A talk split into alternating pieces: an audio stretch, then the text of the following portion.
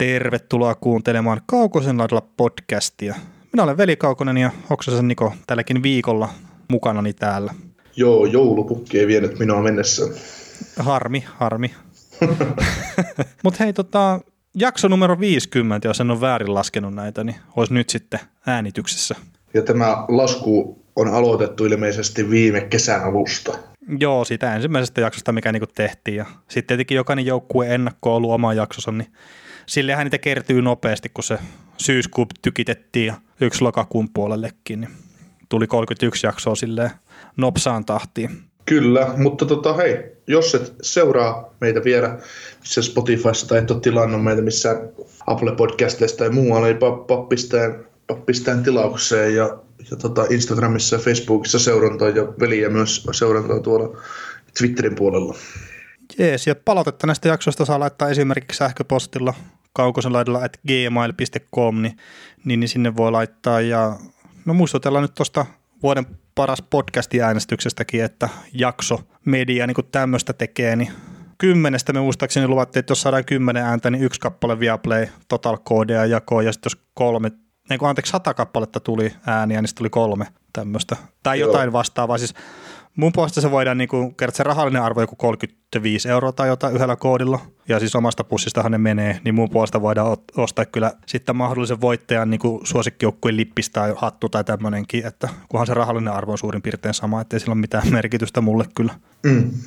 Mutta joo, mulla oli itse asiassa semmoinen ajatus tässä, että mä olisin tehnyt tähän jaksoon jonkun tosi kivan tuommoisen alkujinkun meille, mutta eihän mulla ollut aikaa, että jouluna oli parempaa tekemistä. Niin. Mikä on alkujinkku? No siis joku semmoinen la ja sitten siinä on jotakin kaukosiloidella podcasti huhu äänessä. Niko, Niko Oksanen ja sitten siinä olisi joku tyhmä pätkä sulta ja sitten multa samanlainen. Ja, siis mulla on semmoinen niinku ajatus, että miten mä teen sen, mutta että ehkä mä saan tammikuun aikana tehtyä semmoisen. Niin toteutus on uupunut vielä. Niin, niin, niin. Ja siis en mä tiedä sitä toteutuksesta, ja mulla on mitään niin kuin aiempaa kokemusta semmoista tekemisestä, että et katsotaan nyt saako semmoisen aikaa, mutta ajatus on päässä, miten se voisi mennä. Kyllä. Mutta hei, tota, tässä podcastissa niin tosi lyhyesti käydään uutiskimaraa jouluviikolta läpi, mitä siis ei ole ihan älyttömästi. Toki me on saatu niitäkin koottua kyllä tähän varmaan niin kuin kahden tunnin jaksossa myös haluttu, mutta pidetään se lyhyenä toi uutiskimara. Ja sitten meillä on niin kuin vuosikymmenen parhaista pelaajista on niin kuin enemmän juttua, että ollaan tota, niin kuin ihan koko NHL parhaista pelaajista me ollaan koottu omat, tai no mä oon koonnut näköjään oman tähdistökentällisen Niko oli hyvin samaa mieltä siitä, niin mennään about sillä. Keskustellaan vähän pelaajista, että ketkä on ollut hyviä jne. Ja sitten meillä on suomalaisista oma osio, että on vähän niin kuin suomalaisittain sykähdyttävimpiä hetkiä kautta kovimpia saavutuksia kuluneen vuosikymmenen aikana ja sitten suomalaisten tähdistökentällinen myös. Niin tommoset ja sitten Montreal Canadiens niin on viikon joukkueena sitten podcastin loppuun. Mutta näillä aiheilla mennään tämä viikko. Kyllä.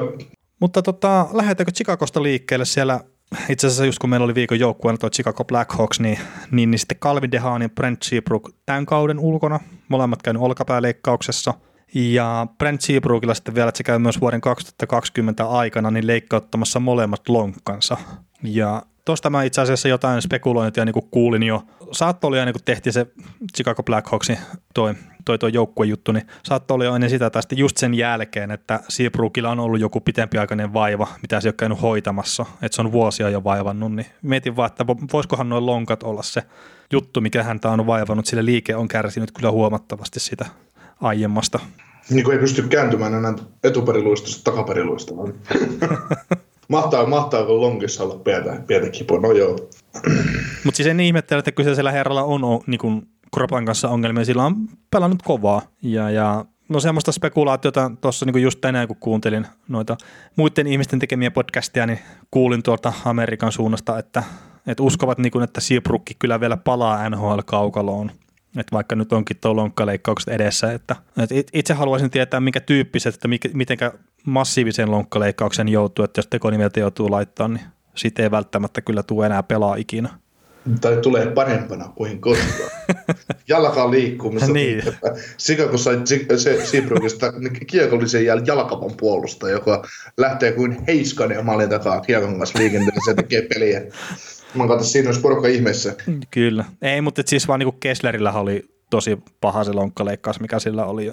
se taisteli tuhat peliä täyttä just silleen, että se kaksi tuntia lämmitteli ennen jokaisen tyyliin harjoitusta ja pelien alkua ja kaikkea muuta, että että, että, se, niin kuin, että jos on, on niin massiivinen se juttu, mikä Seabrook joutuu käymään läpi, niin, niin, niin en laittaisi hirveästi latea likoon sen puolesta, että palailee pelikentille, mutta että, ehkä tuossa niin kuin ennen kesää ollaan viisaampia sen suhteen, että mikä Seabrookin kunto on.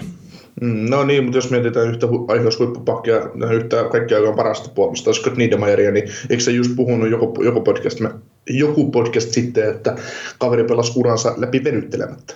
No joo, siis tämmöisen vaan niinku sisäpiirihuhun toi Colby Armstrong muistaakseni kertoo, että, että Niedermayer ei, ei tykännyt venyttelystä, mutta että sitä ei ostettu kyllä ihan nielemättä niin kuin muiden keskustelijoiden puolesta. Että.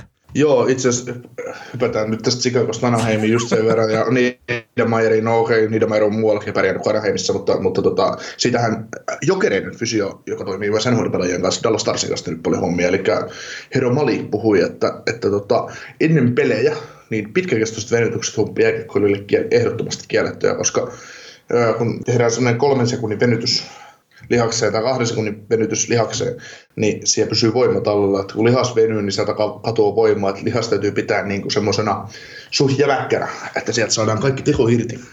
Joo, ja itse asiassa siis samantyyppistä siis on kuullut myös niinku tuohon punttaamiseen liittyen, että ei kannata tehdä mitään niinku liian isoja venyttelyjä tavallaan, jos olet menossa vaikka penkkiennätyksiä tekemään tai kyykkyä tai tämmöistä, että, että semmoinen niinku jonkunnäköinen jäykkyys niin sanotusti halutaan pitää kropassa kuitenkin. Joo, pidot täytyy olla kohdallaan. Että se, siis tota, mä luulen, että tällä Armstrong on tarkoittanut Niedermayerin kohdalla just sitä, että, että ei ole ollut mikään himo venyttelijä koskaan. On venytellyt just ennen kuin on vetänyt komat päälle mennyt etureidet, takareidet, kyljät ja tämmöistä läpi kyllä, mutta ei, ei ole tehnyt sitä niin kuin mitenkään näyttävästi tai sillä, mm. että mennään kolme, puoleksi tuntia, että mennään hylkkäille ympäri jäähallia ja sitten venytellään ja näin. Että. Niin se, se voi olla. No, mutta eikö, siellä, eikö siellä Chicagolla ollut Brandon Saadikin pois kolme kuukautta? Mun muistaakseni oli jotain semmoista juttua, mutta meillä ei tässä ylhäällä sitä asiaa. Äh, siis Saad on sivussa, mutta ei se mun mielestä kolme kuukautta, että olisiko kolme viikkoa ollut oikein. Ah, okei. Okay. No, sivussa on kuitenkin, että, että, tota, että Chicagon pudotuspelihaaveet alkaa niinku pikkuhiljaa li, liusua käsistä, vaikka Robin Lenner yrittääkin pitää niistä yksin kiinni. No, se siitä saako mä veikkasin ne Divisiona 2 Mm, kyllä. No mutta hei, Toronton suunnalla niin Ilja Mikaev sai luistimesta viilon käteensä ja nyt kolmisen kuukautta kulma hän on sivussa. Et ilmeisesti aika merkittävä viilto ollut kyllä sitten, että olisiko oh. jänteitä mahdollisesti. Joo, jo kävi leikkauksessa. Joo, mutta että runkosarja loppuu ainakin sivussa ja, ja näin, mutta että siis Mikaevhan on ollut positiivinen yllätys tuossa niin Toronton jengissä, että jos pelejä katsoo, niin etenkin nyt tässä viime aikoina niin on ollut kyllä tosi niin kuin pirteä ilmestys ja ja on Joo. tehoja saanut ja kaikkea. Aloitti kauden mun mielestä kolmas neluskelta laiturina ja nyt sitten minun päässyt niin pelaan Tavaresiin ja Matthewsin kanssa sekä että mm, tätä niin. molempia kanssa päässyt pelaamaan ja ollut siis alusta asti todella hyvä, hyvä liikkeinen kaveri ja semmoinen niin kuin epätyypillinen venäläinen niin sanotusti, että tullut, tullut tosi niin kuin rybistellen kaukoloon, että jos tuommoinen samanlainen virta olisi jollain Ilja Kovatsukilla, niin Kovatsukki olisi edelleen 30 maalimia mutta kun ei ole. Mutta tota, tosi sellaisen... Nuoruuden into. Niin, no Ilja Mikejev oli mulla Hoki ja hän toi minulle parhaiten pisteitä kaikista niistä pelaajista, ketä mulla siellä joukkueessa oli, ja nyt hän loukkasi, että kiitos, kiitos. Tämä on niin periaatteessa mun syy. No niin. No mutta hei, tota, Mikaelille tota, pikaista paranemista ja toivottavasti jää pysyviä vammoja käteen. Mutta parempi venäläinen, eli Alexander Ovechkin, niin, niin, niin fanit äänesti hänet All-Stars-peliin, mutta hän päättää nyt sitten skipata kyseisen tapahtuman. Ymmärrän täysin ja niin kuin ihan levon kannalta ottaa sitten ton, ton tapahtuman. Ja pelikieltoonhan sitten tulee sitten se yksi matsi öö, ton tapahtuman jälkeen. Joo, mitäs tota noin, koska päiviikit alkaa? Enpä osaa sanoa. Onko niitä tänä vuonna? Siis on ne varmasti kertaan siinä niinku työehtosopimuksessa, mutta kun niitä on muokattu jotenkin, niitä bye kun sehän se joku vuosi takaperi, sitä oli hirveä halo, että se bye week niinku oli negatiivinen juttu joukkueelle, että sitten kun sä oot se viikon poissa ja muut jengit pelaa, niin sit sä niinku häviät tyyliin aina sen ensimmäisen ottelun just tauon jälkeen. Et se koettiin niinku negatiiviseksi puoleksi, mutta että mulla on semmoinen muistikuva, että nämä bye menee jotenkin silleen, että, että se on niinku tavallaan toinen puolikas liikasta on ekana ja sitten on tyyliin toinen puolikas, että, että ne niin kuin otetaan hyvin tiiviiseen tahtiin, että niitä ei ripotella just silleen niin kuin pitkälle ajalle. Joo, mutta ne on kuitenkin tulos siinä ennen vai jälkeen All-Star-peli? Ennen varmaan. en ole yhtään kattonut ja siis en, en tosiaan osaa, osaa sanoa, mutta että, siis mun ymmärtääkseni se on tosiaan niin työehtosopimuksessa ja sitä kautta niin on tulossa. Joo. Mutta sekin on jännä just, että on kitissy siitä, että joo, että hävitään aina ensimmäinen peli tauon jälkeen, niin se on kaikille sama. No joo, joo se, on, se, on, se on totta kai, mutta sitten jos sä tavallaan pelaat just rytmissä olevaa joukkuetta vastaan, kun sä voit tehdä sen suunnitelman silleenkin, että just niinku tauolta joukkueet palaa ja ne pelaa vastakkain. No joo, siis se palapeli on vähän monimutkaisempi kuin just silleen vaan katsoa, että, että just vaikka Anaheim ja se pelaa vastakkain heti tauon jälkeen sen sijaan, että ne pelaa vaikka Kingsia vastaan, joka on sitten ollut rytmissä koko ajan, mutta, mutta, mutta siitä, siitä, oli vaan kuitenkin sitä kitinää silloin aikanaan. Joo, mutta joo, All-Star, All-Star viikko on tässä tulossa ja, ja tota, siinäkin on se viikon tauko NHL, NHL-peleistä ja, ja tota, just tosiaan Ovechkin, Ovechkin tekee toista vuotta putkeen sen, että hän haluaa ottaa levon kannalta nämä hommat ja, mm, ja tulla jo. parempana sitten loppukauteen ja se on ilmeisesti Washington Capitalsille ja fine. Niin ja miksei, miksei olisi sitten, että niin, tuo joukkue on kuitenkin varmistanut käytännössä pudotuspelipaikkansa ja nyt pelaa taas mestaruudesta, niin totta kai ne tarvii aina parhaan pelaajansa siinä niin, kyllä. taistelussa mukaan. Et tietenkin fanien kannalta ikävää, mutta just niin kuin, että mikä tuon tapahtuman arvo sitten on niin kuin ylipäätään, niin sitä voi miettiä. Et... Niin se on, var, se on varmaan niiden kaikkien lasten, lasten niiden pienimpiä faneja ja just se, että All-Star-viikko on itse, itse on kyllä sen kannalla, että se on ihan hienoa markkinointia NHLltä, että, että tuodaan pelaajat tavallaan lähelle faneja ja se on semmoinen niin kuin, mukava, mukava tilaisuus, mitä niin kuin, puhutaan Kimmo Timosesta myöhemmin tässä jaksossa, mutta toi Timoninkin sanoi joskus, että kun hänet valittiin All-Star, All-Star-otteluun jostain syystä, niin tota, hän sitten kysyi tota pojaltaan, että, että tota, lähdetäänkö Bahamalle lomalle vai mennäänkö All-Star viikonloppuun, niin poika sanoi, että mennään All-Star viikonloppuun. Et ja sitten se oli vielä jossain pakkasessa kaiken lisäksi, niin että se sanoi, että, että se on niinku ihme, ihmeellistä, että lapsi halusi sinne All-Stariin, että sitten hän päätti, että ei mitään mennä pelailemaan, että, että tota, siis se on, tämä on taas yksi niistä jutuista, mistä niinku suuret NHL-fanit ja NHL-kuluttajat on sellainen, että vittu mitä paskaa, ihan tylsää, miksei voida pelata pisteestä perkeleen. Ja sitten kun mietitään, että kuitenkin se aika, aika iso massa siellä, niin maksaa kuitenkin tuon lystinet. Oh, joo, siis totta kai ja markkinoinnin kannaltahan se on ja just niinku yhteistyökumppanit mm. ja siis tämmöiset, tämmöistä se on niinku iso juttu, mutta että sitten mäkin muistan kyllä, kun olen katsonut joskus niitä Pohjois-Amerikka vastaan Eurooppa All-Stars-pelejä silloin 90-luvun loppupuolella, missä esimerkiksi Timonenkin taisi jo ehkä pelaa. En, en nyt muista ihan varmaksi, mutta että Selänen esimerkiksi teki hattutempun silloin, silloin aikana ja voitti sitten parhaan pelaajan palkinnon ja autoja ja näin. Niin ne oli ihan erilaisia matseja kuin mitä nyt tänä päivänä sitten on. Että niissä jopa niin yritettiin pelaa. Niin, ja siis on tämä nykyäänkin, kun ne pelaa sitä kolme vastaan kolme turnausta, niin on sekin niin ihan tavallaan paljon viihdyttävämpihän se on kuin Itä, Itä vai edes Länsi. Niin, mutta että se just se pelitapahtuma itse just vähän semmoinen hoopo. että mulle itselle oli ainakin, mä muistan, että ne taitokisat oli jossain kohtaa niin kuin paljon kivempiä seuraa. Ja sitten ne taitokisat silleen, musta tuntuu, että niitä on viety huonompaan suuntaan koko ajan. Mm. Ja sit... niistä, niistä yritetään saada paljon viihteellisempää. Se olisi paljon yksinkertaisesti, että parhaimmat kaverit, ketkä osaa laukoa, niin ampuu se lämärikisaan, sitten ne taitavimmat sentterit tai pelaajat menee siihen taitokisaan ja sitten kovin luistelijat luistelee koviten, että, mm. että ihan turhaa sitä niin lähdetään kikkailemaan ja se enemmän. Ja sitten ketä haluaa, haluaa, haluaa ampua pilkkuja, niin sen kun menee ampua pilkkuja. Että, niin, niin että, kyllä, kyllä. Että ei, se, ei siitä tarvitse tehdä semmoista, että miten tästä nyt saadaan kauheasti viihteellisempää, koska et sä saa sitten jälkeen kun itse pelistä yhtään se viihteellisempää millään tavalla. Ja siis sitä voisi viedä vielä niin kuin just toi vaikka luistelukisa, että sitä voisi viedä vielä niin kuin enemmän viihteellisempään suuntaan, että just tuodaan joku Andras Anthony sinne niin kuin mukaan pelkästään siihen luistelukisaan. Mm, niin, niin. Ja sitten saisi niinku esiteltyä tuommoisiakin pelaajia sitten niinku taas faneille ja näin. Että, tai sitten saadaan, niinku, että se käy vuodesta toiseen, se käy niinku laukoa se lämäri siellä kovaa ja mm. sitten ei se välttämättä tarvitse edes pelaa. Mm, niin, että se olisi just se Chara ja Weber ja, ja tota, ketä kaikki näitä kavereita, ettei siellä mikään, mikään nuha, nuha pysy Brock Nelson ampumassa aika lämäriä niitä kavereita vastaan. Niin. Ja sitten ja sit mitä niin noissa Pohjois-Amerikan podcastissa on ajateltu, että just lämärikki saa esimerkiksi McInnes ja Al Jafratte, niin vanhoina partoina mukaan. niin, niin annetaan komposiitti käteen saakeli, ne on poikki ne mailat saakeli, niin kun ne osuu edes kiekkoon. Että. Jafratte muistaakseni sanoi jossain haastattelusta, kun se vieläkin niin puumailla sen sata mailia pistäisi rikki. Näin, se on aika kova, kun 160 pamauta, että saakeli tästä puumailla, kun menee käden poikki, kun riitat sen kanssa. No mutta hei, hyvin, hyvin menetään taas niin lyhyesti käydään läpi nämä. Lyhy- lyhyestä virsi niin, kyllä, kyllä. Mutta tota, mitäs Markus Pettersson on val- valmis neuvottelemaan jatkosopimuksesta tuon Pittsburgh Penguinsin kanssa? No joo, siis hyvä ruotsalais, mun mielestä pelaa tosi hyvin Penguinsissä ja hyvää ruotsalaispuolustusta, että miksei, että tulee varmaan ole, ole tota, tulevaisuuden top 4 pakkia, iso osa tota Penguinsin puolustusta. Mihin, missä kaupassa se siirtyi muuten Anaheimista tuonne? Ää, se oli se hyökkääjä, mikä nyt oli. Haagelin. Ei ole Oliko- Haagelin ei. kauppa, kuin Daniel Sprong. Joo, niin, niin. niin. Ja, ja sehän oli just semmoinen, että Pittsburgh Penguinsin fanit oli silleen, että vittu mitä paskaa, että minkä takia Sprong annettiin tuosta täysin turhasta pelaajasta, mutta mä luulen, että ne nykyään tykkää tosta kyllä ihan. Ja, Sprong ei ole niinku mahtunut tyyli edes Anaheimin kokoonpanoon, että se on niin jäätävän hyvä. Kokoonpano, pelaaja. johon, kokoonpano, johon mekin sovittaisi, niin ei sovi NHL-pelaaja. Niin, mutta siis Sprong on niinku, sillä on NHL-tason laukaus, sillä on ihan niinku hyökkäyspaistot on ihan todella hyvät, mutta sitten se tekee niinku todella tyhmiä juttuja.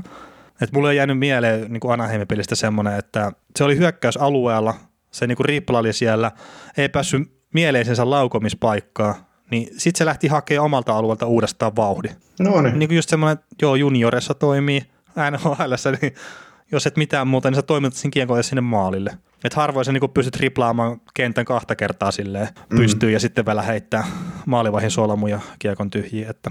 Mut joo, ei kai siinä. Sitten tota, otetaan vielä, että ensi, ensi viikolla otetaan viikon joukkueeksi San Jose Sharks ja, ja armahdetaan Kyllä tässä on nyt kaikki joukkueet vuorostaan, kun me ollaan vedetty viikon joukkueena, niin on lähtenyt, nousuun, on, lähtenyt, on lähtenyt nousuun aina, että se on Kälkärit ja Kolumbukset ja, ja kaiken maailman tällä viikolla pistää Montreal nousuun, niin, niin tota, vaikka Montreal nyt varsinaisesti mitenkään huonosti tai erityisen- niin, mitenkään huonosti tai hyvin, erikoisen hyvin on pelannutkaan, mutta tota, San Jose kuitenkin niin on ollut se todella surkea ja, ja tota, sitä kuvastaa taas tuo, nyt kun lauantaina äänitetään, niin perjantai lauantai välissä yön, yön sulaminen kotiottelussa Los Angeles Kingsia vasta. Joukko johti 2-0 avauserän jälkeen peliä ja sitten tulivat kolme, kolmantena erä 2 johdossa ja sitten tuli Martin Frk ää, Kings debyytissä ja pari maalia ja vei pelin jatkoille ja Kings voitti. Ja, ja tota, siitä olikin ihan hauska Twitter-keskustelu, jossa, jossa, tota, jossa tota, paikallistoimittaja Kevin Gurch ihmetteli sitä, että kun joukkue pystyi niin naureskelemaan niin kivasti pelin jälkeen, hävityn pelin jälkeen, että Tämä on muuten itse asiassa semmoinen Twitter-keskustelu, missä ei ollut mun mielestä niin kumpikaan osapuoli oikeassa.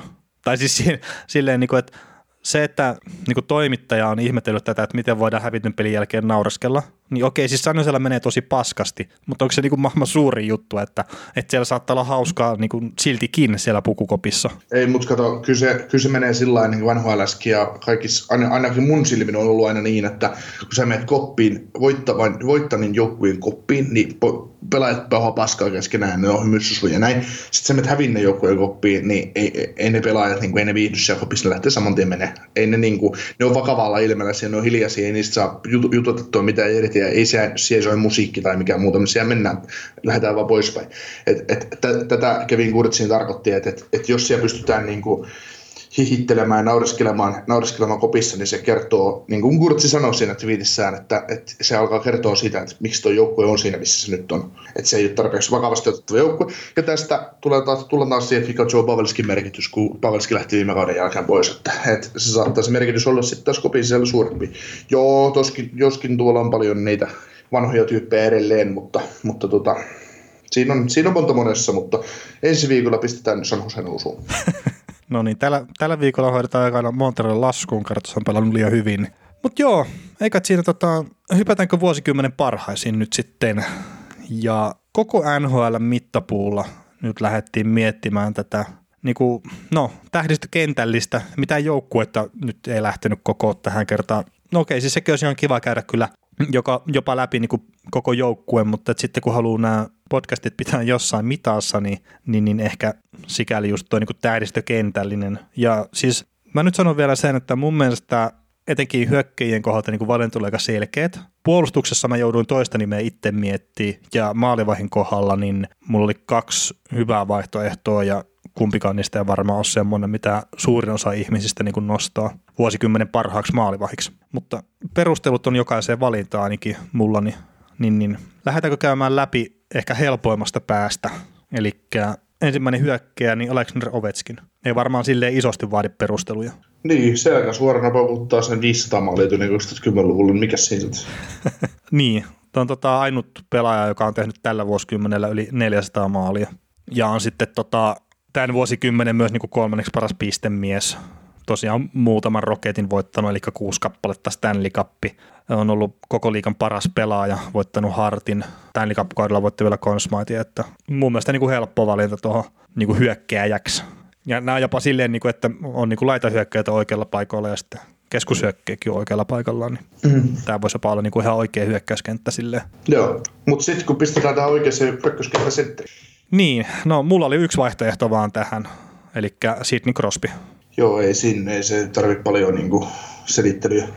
Joo, ja no, ehkä siis joku semmoinen pieni yllätys, että Sidney Crosby ei ole vuosikymmenen paras pistemies, että, että tuo toinen laitahyökkäjä on, on sitten paras pistemies, mutta tämä on toisikin niiden pisteitä ja sitten niin kuin toisikin paras pistekeskiarvo, että Conor McDavidilla on parempi, mutta että sitten McDavidin ura on niin lyhyt, että hän ei mahtunut tähän mun tähdistökentälliseen.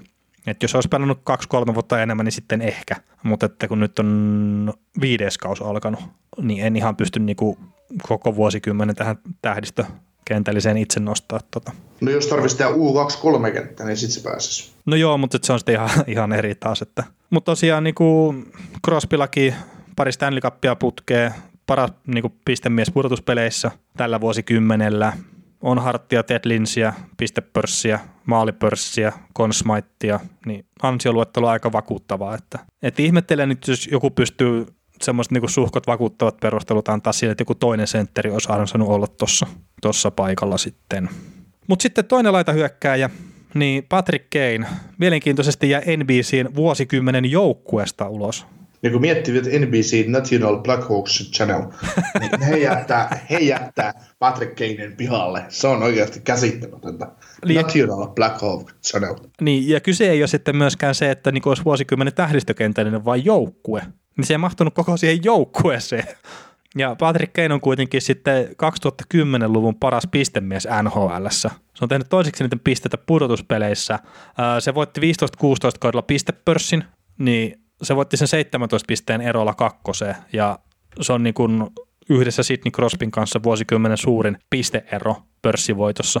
Ja sitten se sillä kyseisellä kaudella voitti myös maalipörssi yleisen sarjan. Eli Ovechkin voitti maalipörssin, niin Patrick Kane oli sitten kakkonen. Ja kolme Stanley Cupia tällä vuosikymmenellä, Conn niin siis mä en käsitä, miten Patrick Kane ei olisi niin tähdistöjoukkueessa minimissään. Niin, niin, ja mietitään, että, että no niin, on, syyhän on yksinkertaisesti se, että Black Hawks on ollut paska pari viime vuotta, koska National Black Hawks, Black Hawks Channel unohtaa aina, niin kuin mitä viime kaudella tapahtunut. Niillä on hyvin lyhyt muisti, että ei muista edes vuoden, vuoden tota, noin, vuosikymmenen alkuudetta, jolloin Patrick Kane niin kuin nykypäivänäkin oli dominoiva jääkiekkoilija. Ja siis mistä tämä nimitys National Black Hawks Channel tulee, on ihan siinä, että NBC.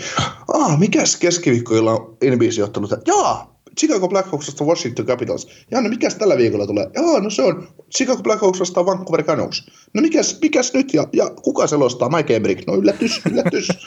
ja sit, niin, just näin. Sieltä ei aina, aina vaan Blackhawksin pelejä.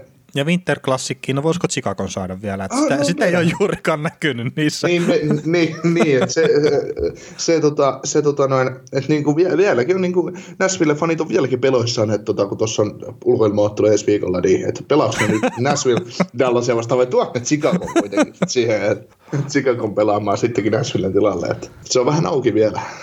Joo, mutta ei siis tosiaan se, miten mä oon itse asiassa, itse asiassa niin koonnut tätä tähdistöhommaa, niin mä oon avannut ihan nhl.comista statsit ja katsonut niin tämän vuosikymmenen, mikä loppuu nyt parin päivän päästä, niin tilastot ja niiden perusteella sitten hyvin pitkälti lähtenyt tekemään. Ja sitten totta kai niin ottanut noita joitakin äh, henkilökohtaisia palkintoja sitten myös lukuun ja ehkä sitä joukkueen menestystäkin jonkun verran, mutta että kyllä nämä niin on mun mielestä sille suhkot selkeitä, että en mä osaa niin Patrick Kane eilen nostaa välttämättä, että jos sitten lähdetään niin koko vuosikymmenen parasta jääkiekkoilijaa nostaa, niin mun mielestä noista hyökkäistä kuka tahansa voisi se olla. Ka- niin kaikille ja... on niinku ihan hyvät perustelut. Joo, että miksi, miksi kukin voitaisiin valita. Mutta kyllä mä silti vuosikymmenen parhaaksi jääkäkkölissä Crosby nostaisin näitä edellä siitä huolimatta. Että. No siis varmaan sa- sama, mutta että siis en mä niinku... No, siis ei ole semmoista välttämättä hyvää perustelua mulla siihen, että minkä takia se ei voisi olla Patrick Kane. Mm, no joo, no itse asiassa joo, kun kolme Stanley kuitenkin ja voittanut kanssa kaikkea, kaiken mahdollisen, niin ei se... Et Crosby kohdalla lähinnä vaan se, niin että mitä jos, kerta sillä oli niitä loukkaantumisia tuossa. Niin. Vai oliko ne, no on, on, on ne nyt ollut tällä vuosikymmenellä, niin kuin ehkä, ehkä pääosin kuitenkin. Kyllä. No mutta hei, puolustukseen. Erik Kaasson, mun mielestä helppo valinta. mm. vuosikymmenen parhaaksi puolustajaksi. Niin, vaikka ei ole pelannut edes koko vuosikymmentä. Eikö mukaan ole? Ei. Hyvä tälleen, niin kuin, että... ei, kato, Carlson on nuori poika vielä. Se tota, ensimmäinen täysikausi oli 2011-2012. Ah niin, niin totta. Mutta ei se mitään meinaa. Hän on silti. No joo, mutta siis eniten pisteitä puolustajista. Et se on jo niinku itsessä ja sitten pari kertaa taas Norriksen voittaa tästä tämän vuosikymmenen, tai siis voittikin tämän vuosikymmenen aikana ja sitten pari kertaa kakkonen on ollut siinä samassa äänestyksessä. Ja... Niin, eikä tule eikä tu, eikä tu enää seuraavalla vuosikymmenellä ole kertaa kyseisessä äänestyksessä mukaan. No joo, Ääne, joo. Ääne, äänestyksessä voi olla mukana, mutta ei kolme parhaan joukossa. Niin, niin no äänestyksessä on mukana niin kuin kaikki muutkin puolustajat, mutta että saako ääniä, niin se on sitten eri asia. Ja siis onhan tämä Erik Karlsson niin kuin silleen, niin kuin myös tavallaan merkittävä, että kyllä se, niin kuin, se millä tavalla se pelasi ja miten dominoiva se oli niin kuin hyökkäyssuuntaan, niin se, se niin kuin vähän myös muutti sitä, että miten Norris Trophysta äänestetään tänä päivänä. Ja siis joo, totta kai niin Bobby on ensimmäinen hyökkävä, hyökkävä puolustaja ollut, mutta että on se Carsoninkin sellaista omaa myyrän työtään tehnyt, että, että nyt pitää niin puolustajienkin tehdä paljon pisteitä, että se voi olla Norris-puolustaja. Mm. Erik Kolso on ollut NHL ainut puolustaja, jonka, joka on ollut niin hyvä hyökkäyssuuntaan, niin kuin, moder, niin kuin puhutaan modernin aikana, eli 2010-luvulla, joka on saanut kaikki puolustuspäin virheensä anteeksi hyvällä kovalla pistemäärällä. Se, että hän on saanut suojelta puolustuksen ihan kuin paljon vaan, kun hän, hän tekee pisteitä. Ja, ja tota, sitten se kausi, kun Ottava oli maailmanpäässä konferenssi, tai siis finaaleista, niin se, että Carlson pelasi poikkeolevalla jalalla, pelasi hyökkäyssuuntaan aivan ilmiömäisesti ja pelasi puolustussuuntaan aivan ilmiömäisesti, niin se kuvasti sitä, että mihin se Pavide parhaimmillaan pystyy. Mutta Kyllä, näitä, ja harmi, että pous... maksaa siitä mm. hintaa nyt. Niin, ja näitä tämmöistä Colsonia ei tule enää ikinä näkemään, mitä se oli silloin. Että ne nuoret fanit, ketkä nyt on alkanut NHL seuraa ja puhuu, aina puhutaan, että kun Carlsonille lätkästiin kahdeksan vuoden diili ja se saa paljon rahaa, niin jos se katsoo nyt Carlsonia, että mistä sillä maksetaan, niin sillä maksetaan siitä vanhasta meritistä, mitä se on ollut, että nyt enää hän ei ole semmoinen pakki, mitä, mitä hän oli. Ja se oli, se oli itse asiassa henkilökohtaisesti mullekin syy silloin, kun aikoinaan hän tuli jokereihin ja lähti jokereista NHL takaisin logisestikin työsulun päättyessä, niin mä katsoin ottavan peleistä yli 50 prosenttia silloin Erik koska hän oli niin älyttömän hyvä puolustaja. Sitä oli niin mukava seurata sitä pelaamista. Kyllä, ja siis jos nyt sanotaan, niin kuin, että Carsonikin, niin se on pelannut 694 peliä tällä vuosikymmenellä, ja sillä on 585 pistettä tällä hetkellä. Se saattaa vielä ehkä korjata tuota saldoa vähän paremmaksi. Mm. Niin sitten Brent Burns on ainut toinen puolustaja, jolla on yli 500 pistettä NHL. Sillä on 547, mm. ja se on pelannut semmoisen 40 peliä enemmän kuin Carson. Mm. Niin se kertoo niin, niinku sitä hyökkäyspään dominanssista, mitä tällä pelaajalla on ollut. Joo, ja Brett Burns on pelannut myös hyökkäjänä tällä kymmen, tota, niin, tota, niin sekin vielä. 10-luvulla. Että, että, niin. Et, itse asiassa läpi hyökkäjänä, voisi niin. sanoa näin. Niin, mutta se oli just tota noin, Brett Burnsissäkin se, että Brett Burnsilla on pari oikein tykkikautta, mutta ei ole sitten niinku muuten niin mikään se on tasainen puurtaja. Mm, niin, ja sitten sekin jännä, että Burnsin nämä tykkikaudet on niinku tähän ehkä niinku loppupäähän tai niinku mm. suhkot lähimuistissa, ja sekään mm. ei ole ihan nuori poika enää. No, ei. Joo, toinen puolustaja oli sitten semmoinen, mitä mun piti vähän niinku pohtia, että kenet mä nostan tähän, tähän ja sitten mulla oli niinku muita vaihtoehtoja, oli esimerkiksi Victor Hedman ja Duncan Keat, mutta Drew Dogdi mä sitten niinku itse nostin tuohon tota vuosikymmenen tähtikentälliseeni. Ja on voittanut Norriksen pari kertaa ollut kakkonen siinä, kuuden pisteitä, parit Stanley Cupit. Ryan Sutterin kanssa ainoat puolustajat, jotka on kellottanut yli 20 000 minuuttia peliaikaa nhl Et kolmosena oleva Duncan Keaton on esimerkiksi pelannut alle 19 000 minuuttia. Kysinkin liuko-osan. on. Mutta niinku sitä, että jos 25 minuuttia pelaat per peli, niin se on niinku 40 matsia enemmän on joku Drew Doughty pelannut esimerkiksi kuin Duncan Keaton.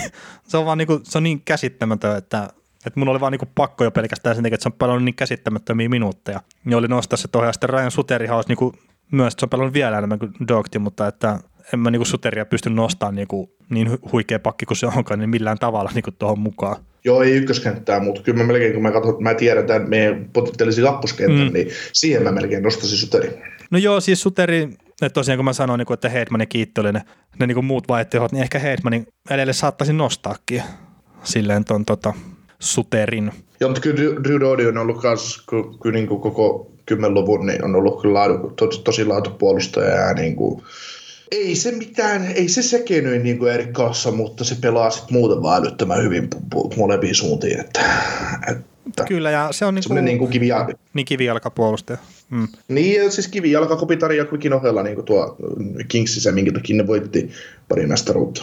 Joo, joo, ja sitten Drew Doughty, niin jos jostain pelaajasta voi sanoa, että se on jääkiekkoilija, niin mun mielestä niin Doughtysta voi sanoa sen, että, että se on jotenkin niin semmoinen äijä. Että tosiaan kiekkoilija, että Erik Carlsonista mä en niin välttämättä, ei tulisi ekana mieleen jääkiekkoilla, mutta en mä tiedä, Drew Doughtista niin sitä jotenkin paistaa läpi täysin, että se on niin jääkiekkoilija. Siis toi Jarkko Ruutohan sanoi muuten Erik Carlsonista hyvin, että hän katteli ottavassa silloin, kun Carlson tuli ensimmäistä kertaa, mikä tämä tämmöinen ruotsalainen purjehtia poika oikein on, kun tuli tänne koppiin.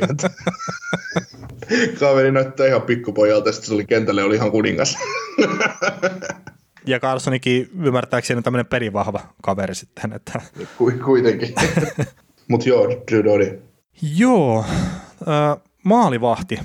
Ja tässä nyt varmaan tulee isoja pettymyksiä, jos mä sanon, että ei ole maalivahtina, ei ole Carey Price, äh, ei ole mulla Henrik Lankvisti, eikä ole myöskään esimerkiksi Sergei Bobrovski.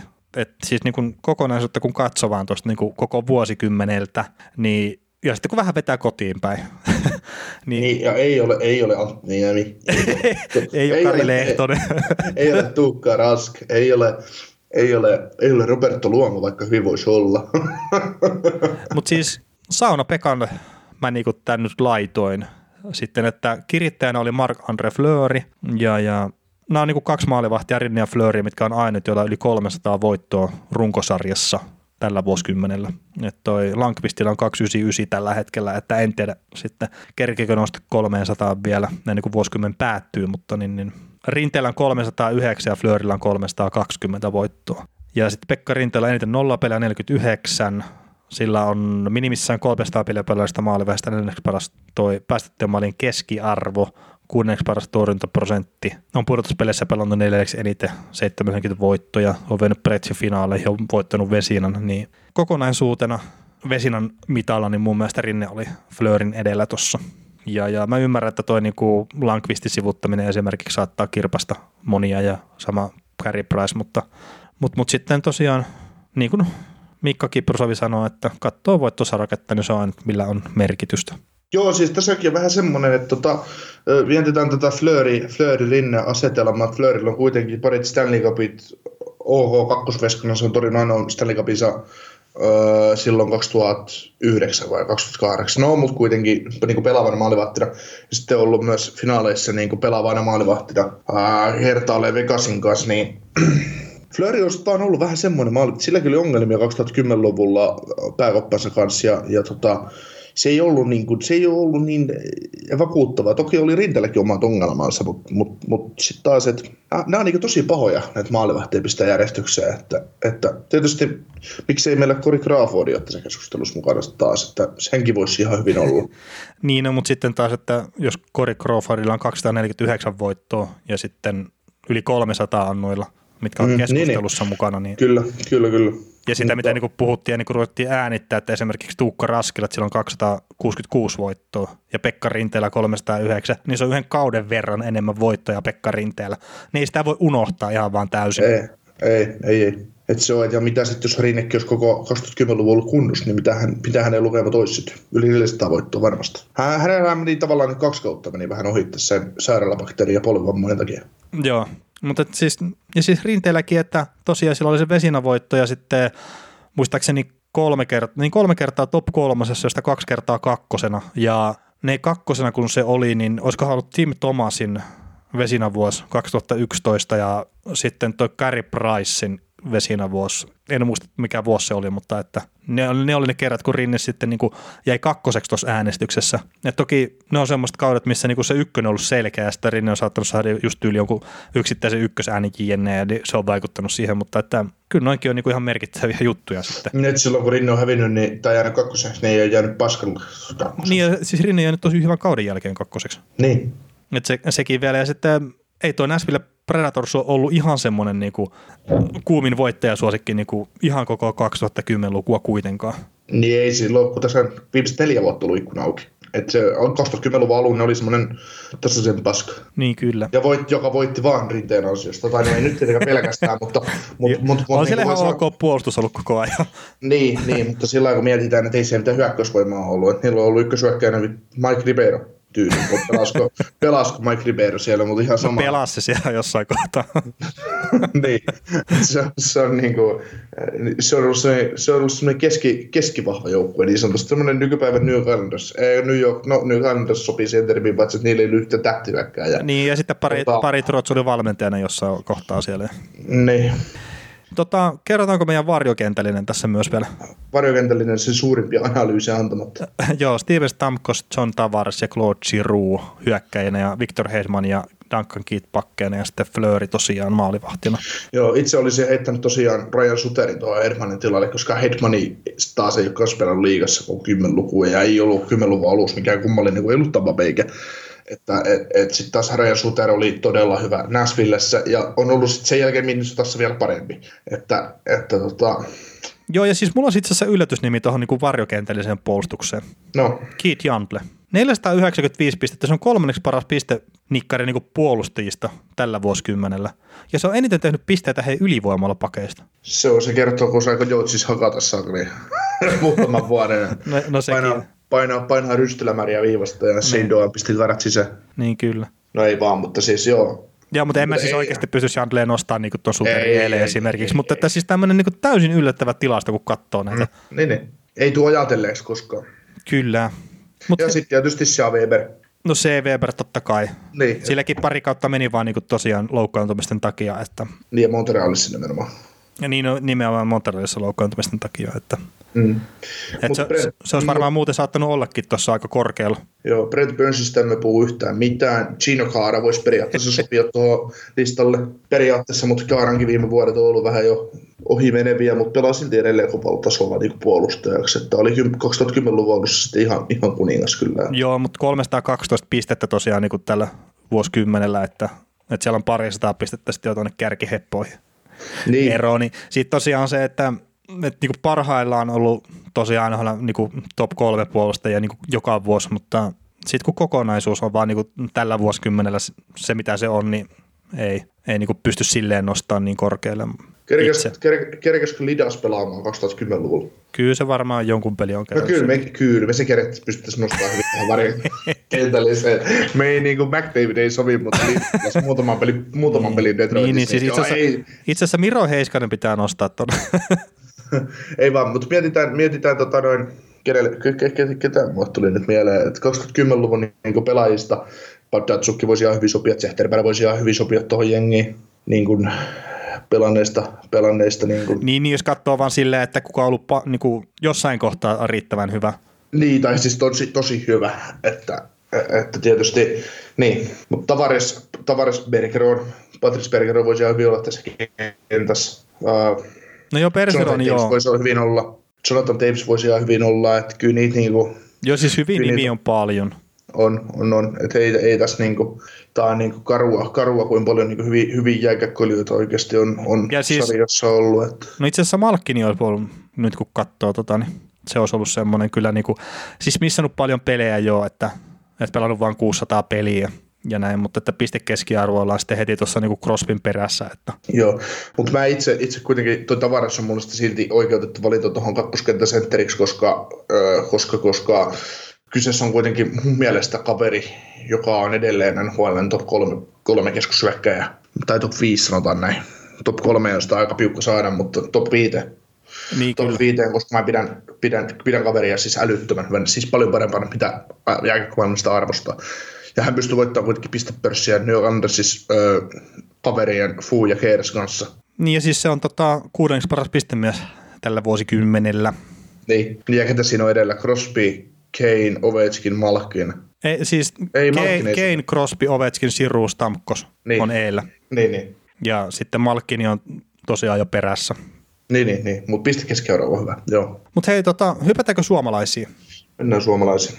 Ja siis No mä kysyin Twitterissäkin tätä niin kovimmat suomalaishetket kautta saavutukset NHL ja Timo se Stanley Cup vei siellä niin äänestyksen, mutta nämähän niin kuin, just niin yksittäiset hetket, niin sehän on ehkä vähän eri kuin sitten just tavallaan saavutukset. Joo, no itse asiassa kyllä niin jos puhutaan, pistetään saavutukset ja hetket tästä näin puntariin, niin kyllä se on, niin kuin, se on ollut, öö, en ole urheilusta kokenut kauheasti tunteita enää viime vuosina, mutta silloin kun Timonen nosti kannua, niin tuli kyllä kyynel silmäkulma, että tuntui niin hemmetin hyvältä Timosen puolesta, että, että se on ollut semmoinen niin ainakin koskettava hetki, ainakin itselle, että, että se on ollut semmoinen, että hieno, hieno nähdä, kun ura päättyy tavallaan, ura päättyy niin kuin pitkäaikaiseen unelmaan ja kaikkea, mitä siinä oli Timosella ennen sitä, ennen sitä ne veritulpat ja muut, niin, niin, niin tota, kyllä. kun se, kun se niin kuin, pääsi niin kuin lopettaa uransa kuitenkin onnellisissa merkeissä. Kyllä, siis totta kai niin kuin just siinä mielessä, just niin kuin yksittäisenä hetkenä, niin yksi kovimpia juttuja varmasti, mitä on niin kuin ollut tällä vuosikymmenellä.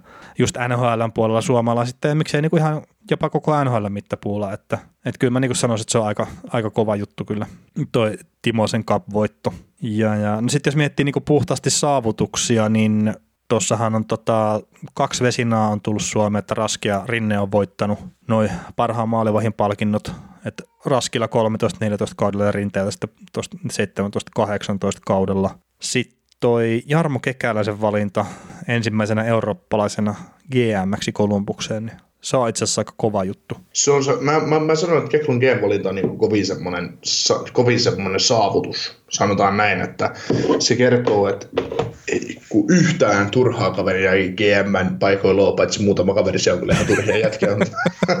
paitsi ne muutama. niin, niin, että se niin ensin, ensin puolustetaan ja sitten lyödään täysin saakeli vessan myötä alas sama kommentti, mutta toi, joo, siis kekäläisen, se on kuin pioneeri omassa hommassa tavalla se on eurooppalaisille ei pioneeri nhl että. Mm. Ja siis se on tehnyt niin silleen määrätietoisesti sitä omaa uransa tuolla, että... On ja se on pitkä ura. Siis se on älyttömän pitkä ura, kun se on alkanut 90-luvulla jo.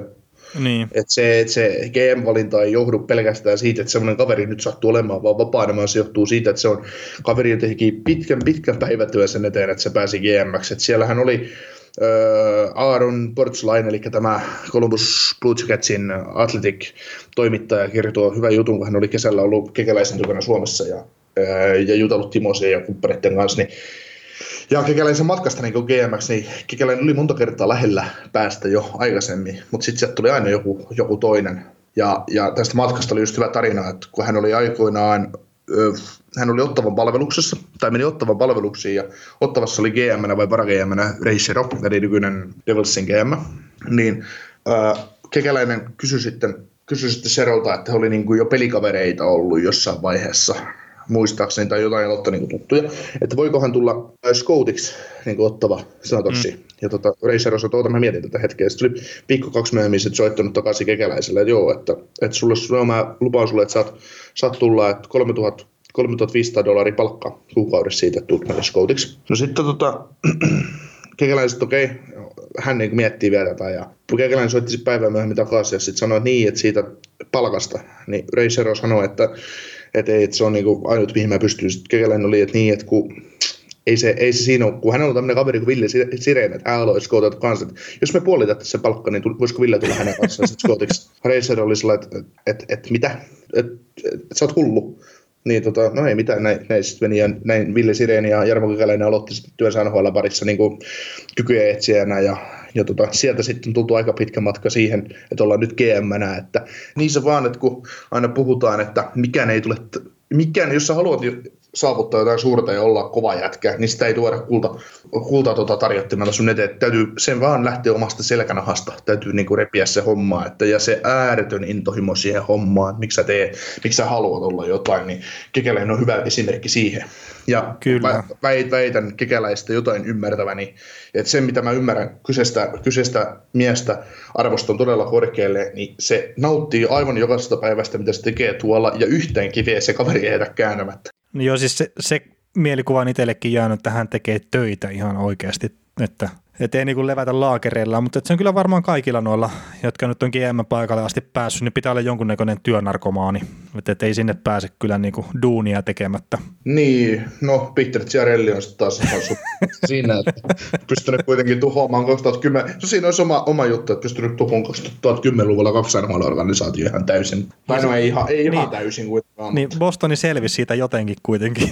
Niin. Edmontonissa niin. vielä vähän niin kuin mietitään, että mitä tapahtui. Mutta, niin. mutta joo, me päästiin taas hyvin loikkaamaan suomalaiset poispäin, mutta, mutta Mut, näin. mut siis, toi Keklu ja Sireni, siis en tiennyt tätä tarinaa, en ole lukenut tuota kyseistä juttua, mutta niin Sireni tämä, kun se pääsee ilmoittaa, että mitä, mitä seura on tota päättänyt draftata, niin se on näiden varaustilaisuuksien yksi niin kuin hienoimpia kohtia, kun se pääsee sillä omalla englanninkielen taidollaan kertomaan, että, että, että mikä, mikä valinta tällä kertaa napsahtaa kohdalle.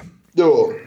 Mutta tota, mä nostin sitten itse, ja tämä oli mulla Twitter-kyselyssäkin tiukkana kakkosena, että tämä Selänne teki 80 pistettä 40-vuotiaana, ja se on niin kuin NHL-historiassa kolmas kerta, kun tuommoinen 40-vuotias tai vanhempi on sitten tota tehnyt 80 pistettä, ja John Baisak ja sitten Gordy Hove on tähän pystynyt aikaisemmin, ja Gordy Hove jopa niinkin vanhana kuin 44-vuotiaana teki sitä kolme pistettä, mutta, mutta tuo niin Selänteen uran loppu, niin kuin monellakin tapaa, että, että se uusi tuleminen silloin työsulun jälkeen Anaheimissa, niin se on niinku hienoa ja se niinku mun, mun, mun mielestä tavallaan niinku kruunaa toi, että se yli 40-vuotiaana pystyy niinku pelaamaan vielä piste per pelitahilla tuossa sarjassa ja sille, että se kuitenkin pelasi enemmän kuin kolme peliä, niin, niin, niin se on kova saavutus kyllä. Ja sitten toinen, mikä voisi olla tietenkin, että 2010-luvun alkuun niin 600 maalia tuli täyteen Teemu, Teemu Selänteellä, että sekin on aika kova juttu. No niin kuin itselleni henkilökohtaisesti oli silloin aikanaan. Joo, mä tässä rupesin just miettimään, että onko Teemu Selänne NHLista viimeinen pelaaja, joka teki 40-vuotiaana 80 pistettä sarjaa, mutta mä väitän, että se toi yksi kaveri tullut vielä ja tehdä 40 enemmän pistettä. Meinaat se Ovechkinia? Joo, joo, pelkästään sen takia, että se, pystyy, se voisi paukuttaa sen, se voisi paukuttaa 40 vielä sen 40 maalia. Mutta se, saako se sitten syöttöjä tarpeeksi kasaan? Et, tota, vai pystyisikö se tekemään 50 plus 30 40 että, että, että tota, eikö sitä vaan, että, että kun NHL nuorenee sarjana koko ajan, että tulee, onko se enää niin hyviä pelaajia, että ne pystyy pysyä niin kuin NHL messissä No pysyy varmaan messis 40 mutta pystyisi tekemään sen 80 pistettä vielä 40-vuotiaana, niin ei semmoisia varmaan ole. Niin, niin, niin se on totta. totta. Koska ihan, var, ihan varmasti, mietitään jotain McDavidiakin, niin McDavid on älyttömän hyvä jälkeen, kyllä Matthews Company näin ja McKinnonit näin, mutta, mutta tota, ne pelaa semmoista kiekkoa, että se on yksi kuva tälli vastapallo, niin niitä ura voi olla siihen. Mm, niin, niin. Et, et se on niinku, tai sitten jos niinku mietitään jotain Pavel Bureita, mikä oli 90-luvun yksi kovinkin pikiekkoilijoita mun mielestä, niin polvet kun rupesi reistaamaan, niin se on vaikea sitten niinku käyttää sitä nopeutta enää hyväksi. Niin, se ei, se, se ei paljon vaadi. Ja sitten kun pelaajat vanhenee vuosi vuodelta, että ei se niinku, ei se tuskipa, tuskipa 30 enää McDavid nappaa maalin takaa kiekkoa ja vetää, luistelee omalle sinisellä ja sitten vetää liuulla läpi kentästä. Että, että tota. Mutta siinäkin kun miettii, mikä pelaa Selänne, oliko se meni tuohon sarjaan ja miksi se sitten muovautui tavallaan myöhemmin urallaan, niin siis noiden kaikkien nytkin, mitkä nuoria supertähtiä tuossa sarjassa, niin pitää vaan pystyä muokkaamaan sitä peliään todennäköisesti. Että harva on semmoinen Sidney Crosby, mikä, että se tavallaan niin duunarina nousee NHLn eliittiin, mm. niin sanotusti. Siis se, siis se, siis se läntästä tuli urheilija vasta 35-vuotiaana. Niin, ja siis itse asiassa mä just katsoin tämän tilaston, niin 35-vuotiaana tai vanhempana, niin Selän teki 506 pistettä nhl ja se on neljänneksi eniten koko NHL-historiassa yli 35 V-pelaajista.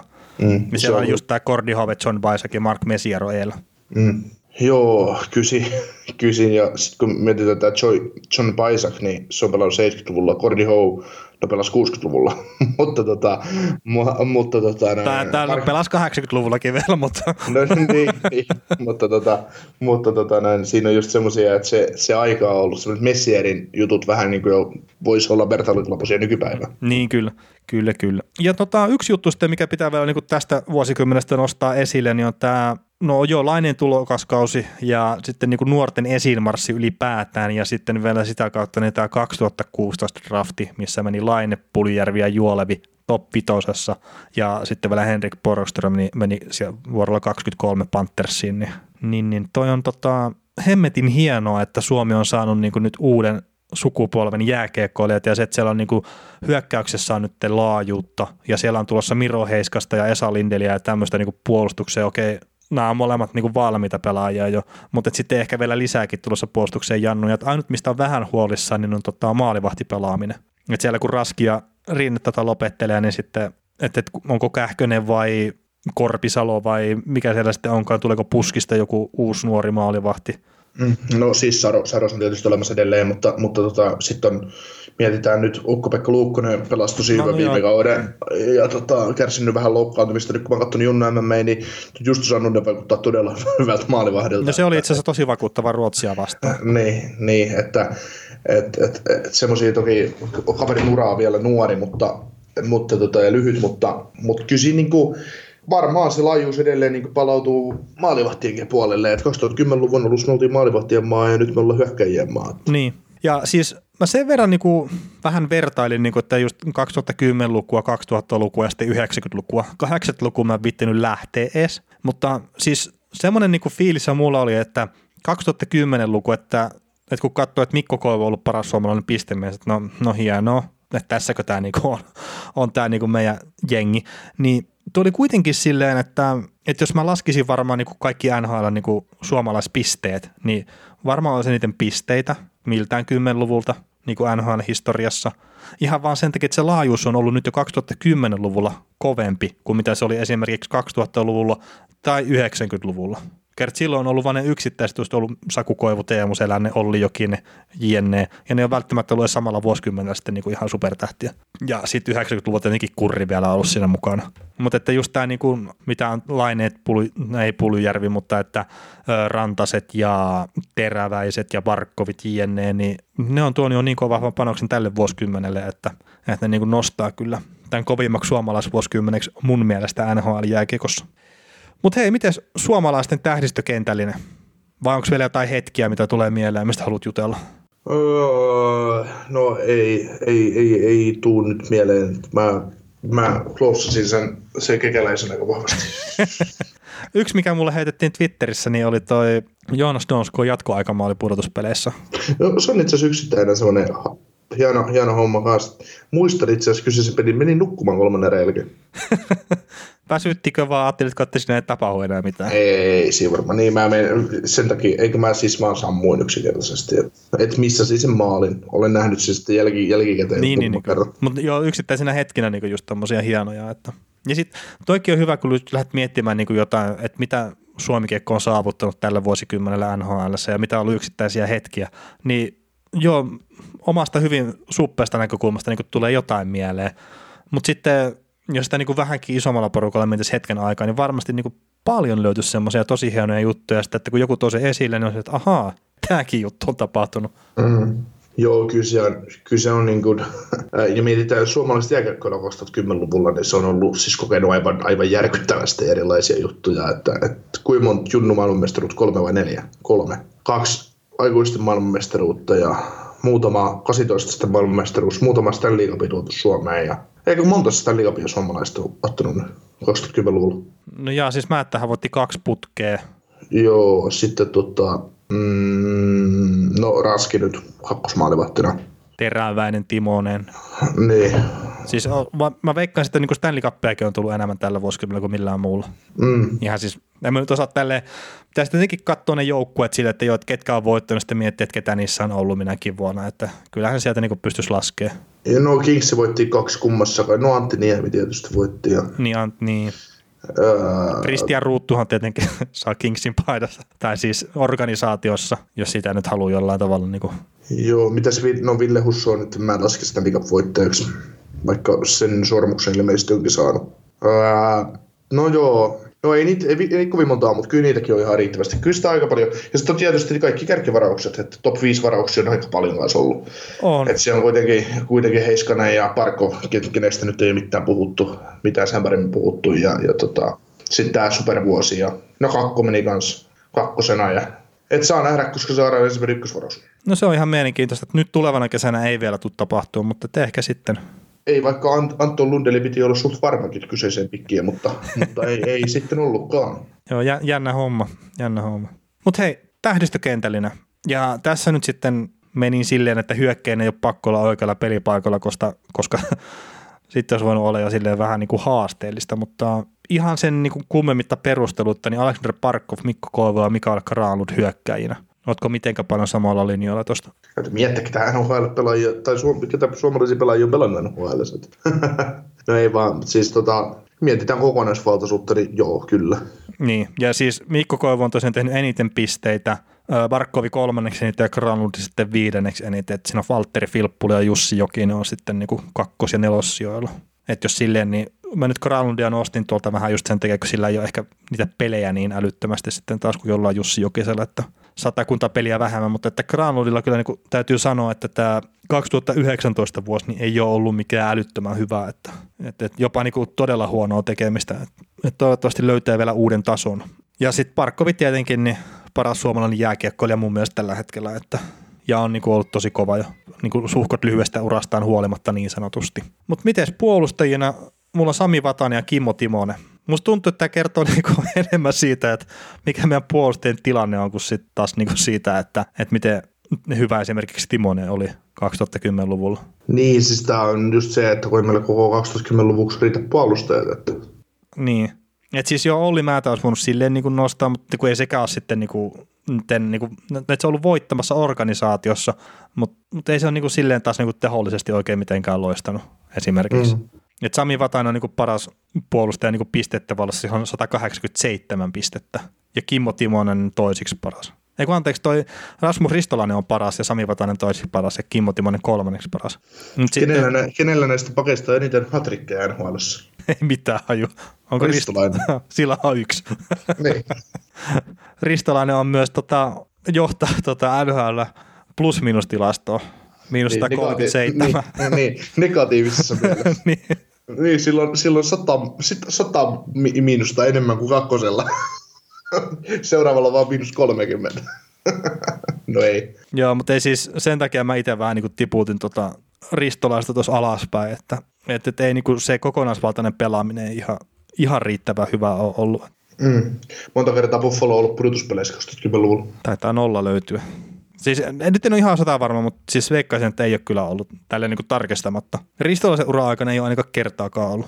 Että sen verran voi sanoa. Mutta sitten tosiaan Pekkarinen tässäkin niin kuin maalivahtina mun mielestä niin kuin selkeä. Ihan vain just sen takia, että on sitä niin kuin otantaa enemmän kuin raskille, jos esimerkiksi voittomäärissä ja näin. Että.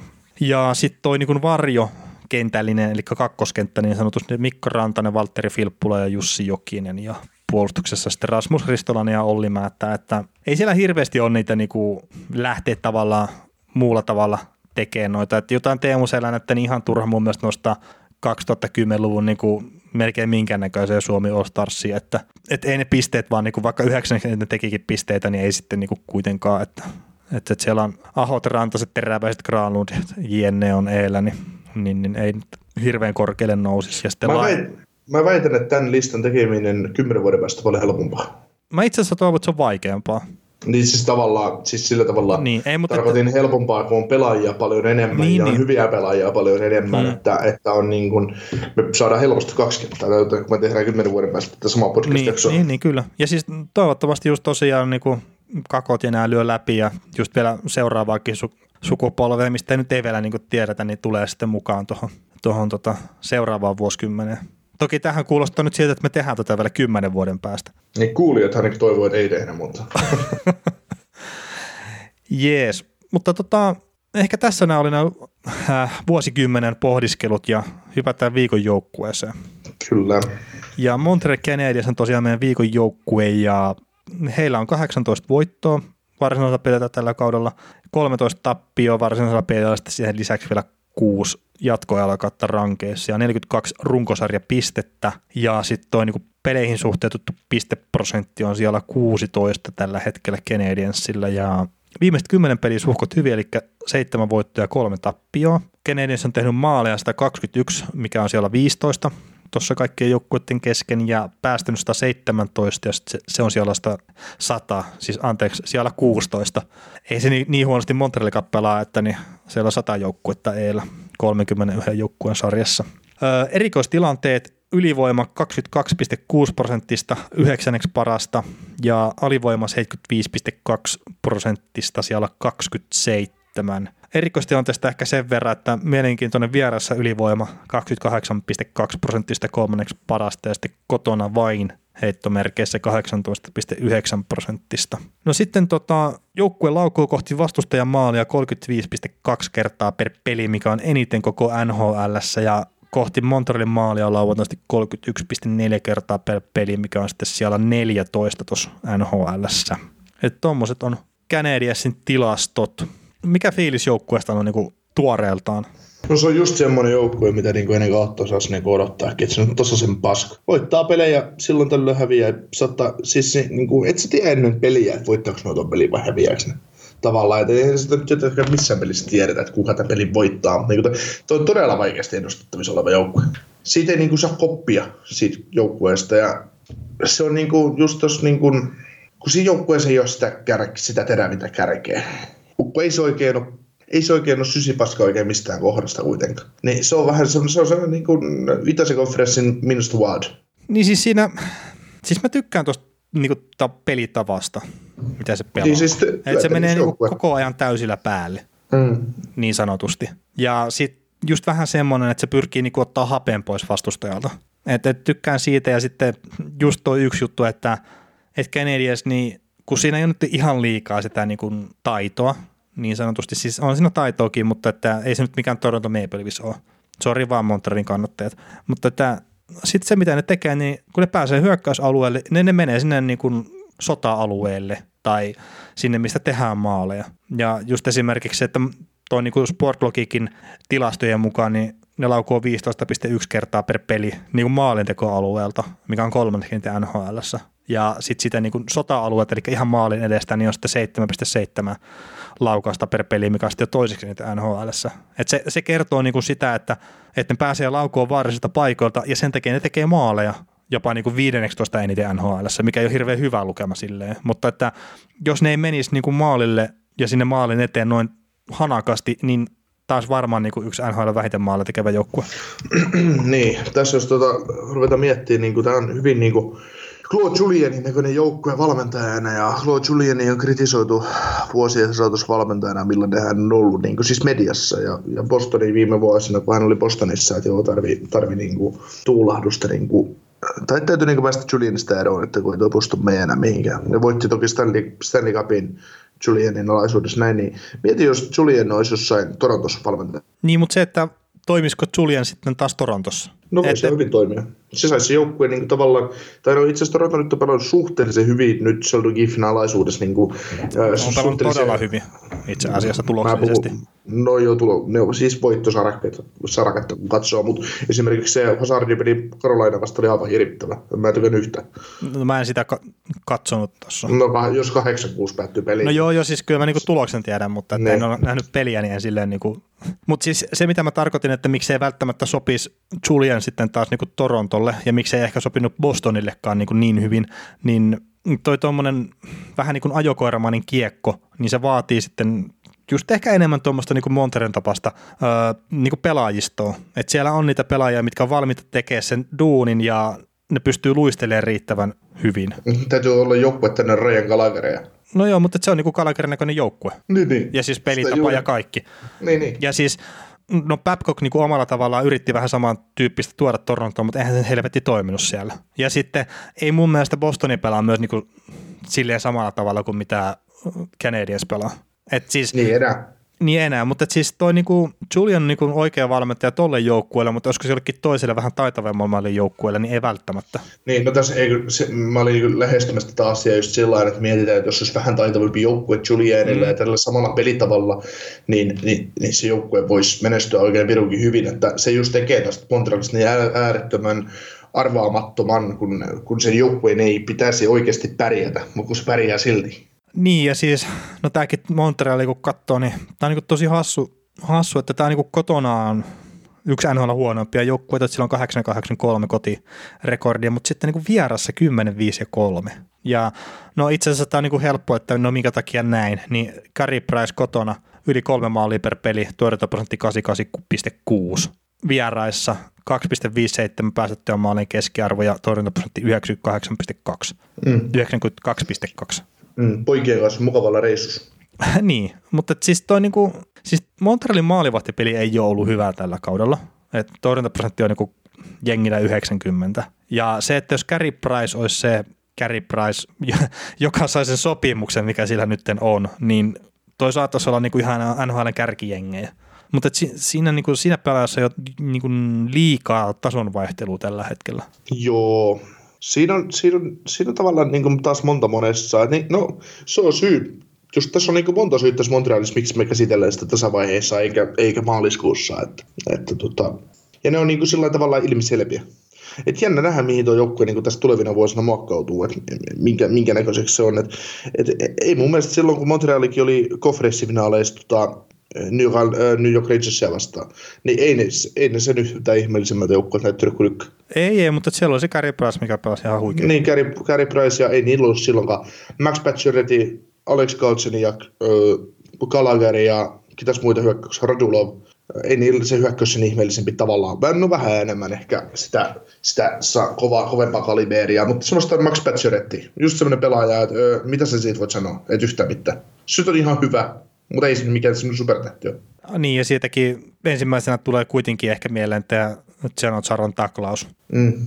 Mistä sitten jengi oli silleen, että joo, että nyt Chara pitää saada linnaa, että se tahallaan niin teki ton. Mut, no, no mut joo, mut siis niinku, tää on niinku just se, että sit se, että mitä toi, no uusi GM voisi olla tuolle joukkueelle oikeasti ihan hyvästä, koska jos mietitään sitäkin, että Jonathan Drouin hankittiin vaihdossa lupaava puolustaja Mihal Sergatsevi, joka on pelannut Tampas tosi hyvin. No mitä Druani tekee? No mitä hetkellä on loukkaantuneena, mutta, mutta tota, ei, ei, se piti olla tuo joukkueen ykkössentteri, mutta ei, eipä siitä siihen ollut. Niin ei sitä ykkössentteriksi ole, mutta sitten taas, että no viime kaudella 53 pistettä, niin se just, että mitä sitä odottaa. Mm. Toki viime se, kauden se, alku oli tosi hyvä ja se vähän niin kuin hyytyi siitä ja nythän tämän kauden alku oli taas hyvä ja sitten tuli loukkaantuminen. Että... Joo, mutta sitten taas mu- muistatko ne pelit, kun hän Tampas tuli ensimmäistä kertaa läpi? Joo. Hän oli siis valovoimainen laitahyökkäjä. Hän oli siis viihdyttävä pelaaja. Hän oli sellainen, hän pystyi olemaan difference maker tavallaan. Hän oli kasvamassa semmoiseksi niin kuin, semmoiseen kutseran Niin, no, mutta että se myös myytiin Tampasta sen takia pois, että se ei ikinä oppinut jääkiekkoilijaksi. Niin, niin, niin, se, niin. se osaa olla näyttävä pelaaja, mutta sitten kun voittamisessa on vähän muutakin. Joo, mutta, joo, nykyään se ei ole se näyttävä pelaajana. No, ehkä se on nykyään parempi pelaaja kuitenkin. Mm, niin, mutta kuitenkin lähtökohtaisesti pelaajilta odotetaan pisteitä, että, että, että se, että sellaisia, niin kuin, että sä pystyt voittamaan sille joukkueelle niitä pelejä, sitä vartenhan se on hankittu. Niin, no, mutta Ruanikin sitten taas, että en mä tiedä mitä sitä odotetaan, mutta että pelirakentajahan se on. Mm. Että ei se, ei se mikään Ovechkin ole kyllä sitten taas. Että... Niin ei, ei, ei, ei. Mutta, mutta semmoinen, että, että kyllä se niin pitäisi enemmän toteuttaa, vaikka, vaikka niin kuin, äh, hänellä on, äly, hän on älyttömän hyvä jalkainen kaveri, hänellä on taitoa on riittävästi. Että se, että jos se, jos se on niin vero, että sä niin kuin sun, sun pitäisi, no mä lasken tuon kaveri, että se pitäisi tehdä semmoinen 70 pistettä runkosarja. Niin jos se tekee 50 pistettä sillä, että hän syö, niin kuin, hän keskittyy olemaan parempi urheilija tai, tai kokonaisvaltaisen pelaajan, niin se on vähän huono homma. Vähän semmoista samanlaista Patrick Lainin illuusiota. niin, no ei, ei, mennä siihen, voidaan keskustella siitä joskus myöhemmin. myöhemmin. Ei, mutta tota, niin kuin yksittäistä pelaajista, niin pakko nostaa tuo Thomas Tatar esiin, mikä niin kuin taas pelaa hyvää kautta tuossa niin Montrealin jengissä. Ja sille niin kuin jännä, että tälle kaverille ei nähty Vegasissa mitään käyttöä. Hmm. Et kun just on näitä, niinku, että jotkut pelaajat joutuu koiran koppia ja näin, niin Galanttia ymmärtääkseni pidät ihan hyvänä valmentajana ja se ei löytänyt Tatarille mitään käyttöä, sitten jumpataan niinku käytännössä ilmaiseksi Montrealiin ja se on ollut siellä sitten niinku yksi joukkueen parhaita pelaajia pari vuotta. Mutta ei, ei kai siinä. Niin, viime kaudella 80 peli 25 maalia, tällä kaudella 37 peli 15 maalia. Että... Niin on tuo joukkueen paras pistemies tällä hetkellä. Niin, viime kaudella plus minusta plus 21. Mutta eikä, ja sitten kun mä en niin, niin paljon taas näistä eroa just Montrealin ja Vegasin pelitavoissa. Ei. Et siinä no, molemmat, molemmat, niin, molemmat on sama, tavallaan samalla ideologialla hinkkaa menemään, mutta, mutta tuo vähän terävimpi kerki tuo, tuolla, tuolla Vegasissa. Niin. Ja tietenkin sitä sitten Tataria saanut sinne top 6, niin sitten se voi olla vähän hankala saada sitä mitään irti, mutta, mutta joo, silleen niin tosi hassu, hassu pelaaja kyllä, että miten on mennyt tolleen. Mutta miten muuten tuo joukkue, että armiahan siellä on tietenkin valitettavasti nyt sivussa, että pelannut tosi hyvää kautta. Ja no Paul Byron sivussa ja se Druani tosiaan sivussa palailee parin viikon sisällä ehkä. Että alkuperäinen ennuste oli kahdeksan viikkoa. Mutta onko tuosta niin pelitavasta muuten mitään Mitä? No ei sitä, ei sitä, ei sitä niin enempää pysty tota, osiksi purkaan, että, että tota, joskus syksyllä juteltiin Ismo Lehkosen kanssa asiasta, että, että se on vähän niin kuin, se ei aina, aina oikein tiedä, mitä se tekee, ja joskus tietää. Että, että esimerkiksi syksyllä se oli just semmoista, se oli välillä vähän puolivillasta se karvaaminen ja vähän puolivillasta se puolustaminen. Että, nyt, se, nyt se näyttää niin pikkuhiljaa semmoiselta, että ne niin kuin vähän tietäisi, mutta, mutta kyllä se niin kuin, vaikea, vaikea niin kuin, jos puhutaan pelitavallisesti, niin ei, ei, no se on ihan hyvä, että pelaa tollain, mutta ei toi pudotuspeleihin johda toi, toi pelaaminen. Niin meinaat, ettei kuitenkaan... Ei, ei, pitäisi, ei pitäisi riittää. Niin no ei pitäisi riittää. Et nythän ne on tällä hetkellä vielä tuon Atlantin divisionin kolmantena, mutta tietenkin kaikki varmaan odottaa sitä, että Tampa tuolta vielä nousee. Mutta, mutta... Ja eikö, siis jos mietitään jo tälleen, niin eihän ottavapa niiden perässä kauheasti. no on nyt ottava kuitenkin Tampankin perässä neljä pistettä. Mm. Mutta sillä lailla, että ei se nyt niin kuin, mietitään, mietitään näin, että ei se, ei se nyt ihan turvassa toi Montreal ole. Ei, ei missään ei, ei, ei, ei, ei, niille saa yhtään kahden viikon happikierrosta tulla. Ei, ei siis... Se on sit se on menoa. niin, niin, niin, siis ni, niillä ei ole varaa tavallaan just siihen, että Carey Price niinku rupeaa hörppimään. Niin. Et olkoonkin, että toi Keiden Primo nyt on pari peliä, pari peliä pelannut ja silleen niin kuin ihan ok ja ensimmäisen NHL-voitonkin on saanut, mutta ei niillä oikein ole varaa siihen, että Carey Price niin kuin ei olisi riittävä ykkösmaalivahti. Joo, onko siellä tota noin, Montrealissa joku muukin torjunut voiton 2010-luvulla kuin Carey Price? Viimeisimmät uhut kertoo, että on. no niin, perhana. Joo, mutta tota, niin, pelitava, pelitavasta sitten, onko sulla siihen lisättävää, sä kysyt multa saman kysymyksen, mutta... No ei, siis se, se tosiaan, mistä niinku puhuttiin alun, tai niinku puhuin alun perin, että, että ne pyrkii ottaa vähän niinku se hapeen pois siltä vastustajalta, että just se aggressiivinen karvaaminen hyökkäyspäässä, niin, ja se, että ne niinku pyrkii menee sinne maalille ja toimittaa sitä kiekkoa sinne, niin ne on ehkä ne semmoista, mitkä niinku itse pystyy poimimaan tuosta. Että varmaan joku todella paljon parempi jääkiekko ihminen sitten pystyy poimimaan paljon enemmän juttuja myös jopa sitä puolustuspelistä, mitä niin ei itse tajuu. Ja ehkä jopa mm. jotain juttuja, että minkä takia Carey Pricein tilastot saattaa näyttää nyt huonoilta. Että saattaa olla puolustuksellisestikin jotain tekemistä, mutta niin, niin, ei, ei, ei, siis silleen isoja, isoja juttuja. Että, että tosiaan tykkään sitä yrittelijäisyydestä, mitä tuossa jengissä on ja ne ei voi pysty niin tosiaan päästä kaasua niin kuin hetkeksikään löysäksi, että, että sen, sen, jos ne tekee, niin sitten tuolla jengille tulee noutoja, kun ei ole sitä taitoa riittävästi. Mm, niin, viime kaudella kävi niin, että oli pitkän aikaa pudotuspeliranissa mukana, mutta sitten tota, sit loppu, loppu niin kuin happi itseltä. Niin. että ei, enää, ei enää jaksettu. Ja sitten se katkesi selkärankaa, että, että äh, sitten se antoi, lähti liusuun niin sanotusti.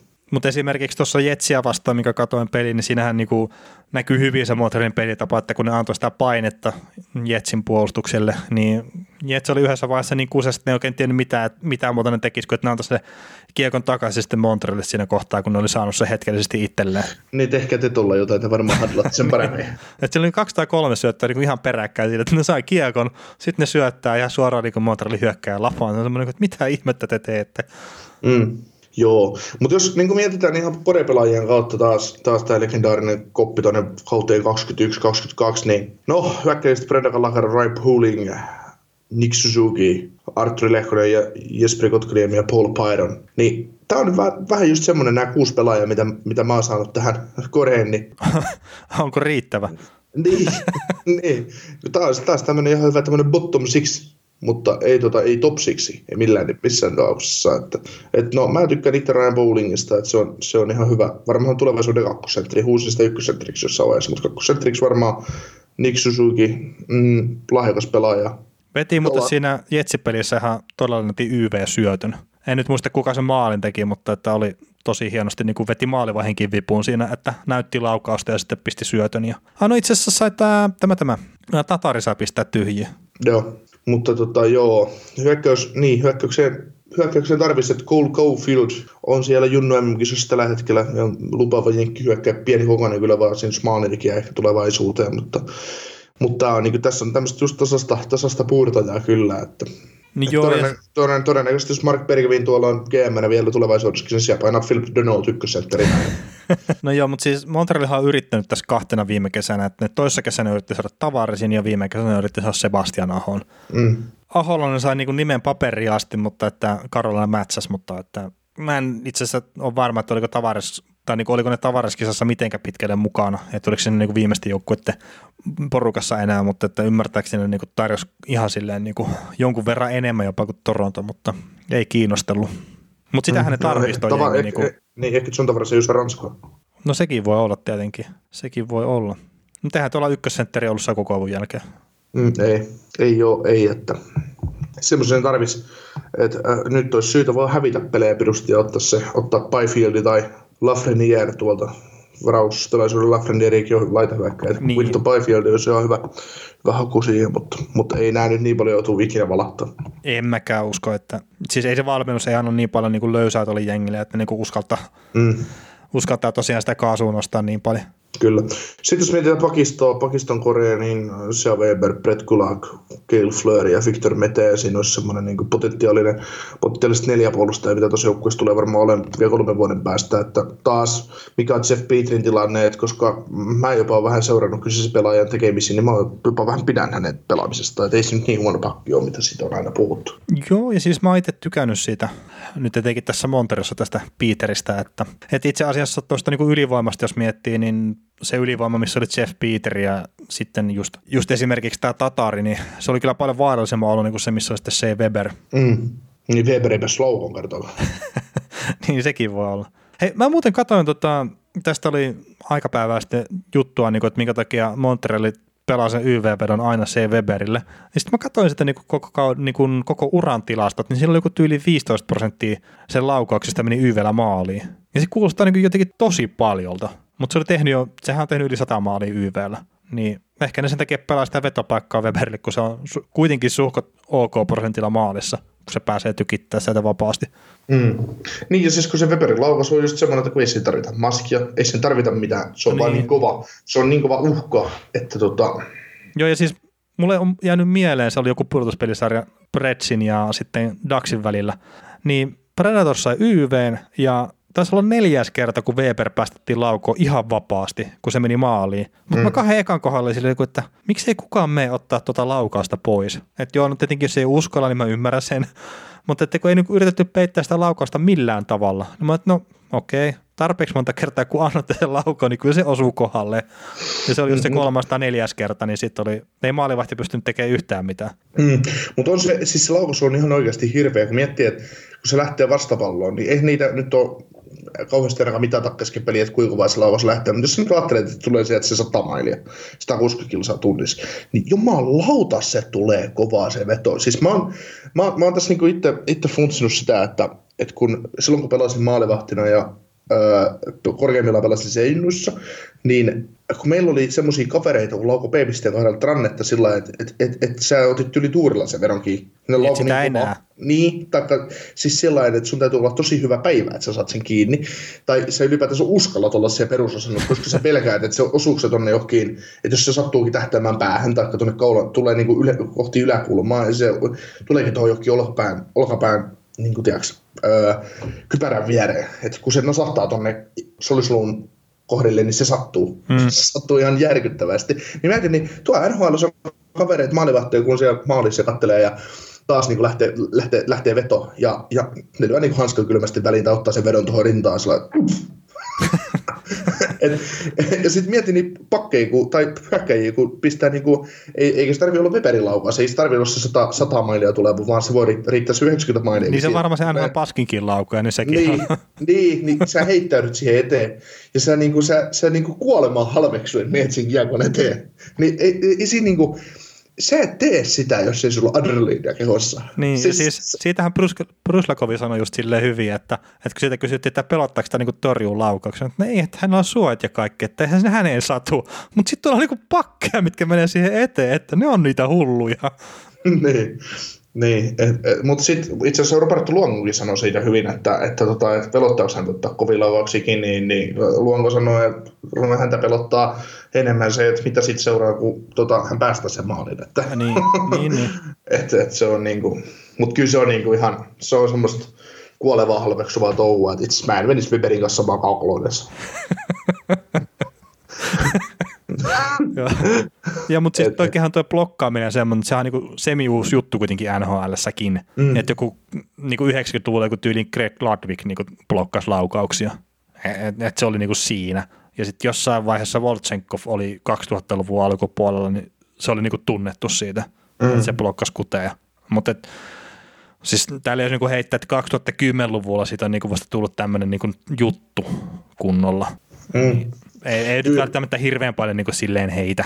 Joo, ja siis se on tota noin, siitä kun puhutaan aina, että, että äijäpelistä puhutaan aina, että kun jääkiekko on äijäilyä, niin voin, voin kyllä kertoa, että, että niinä, niissä peleissä, kun on ollut joku tärkeä matsi ja, ja tota, eh, on ollut itse maalissa, tai istunut vaikka vaihtoehtoiskin, ollut kakkosmaalivahtina, niin kun sä näet, kun kaveri menee sen kiekon eteen ja blokkaa, ottaa ison blokin johonkin isoon laukaukseen, niin kyllä siitä vaan juman kautta siitä tulee hyvä fiilis itselle. Niin, totta että kaveri pelaa sun, sun edes, siis se menee huolemaan halveksoen sen kiekon eteen ja ottaa sen pois. Ja se pelaa tosissaan se joukkueen eteen, että me voitettaisiin se peli.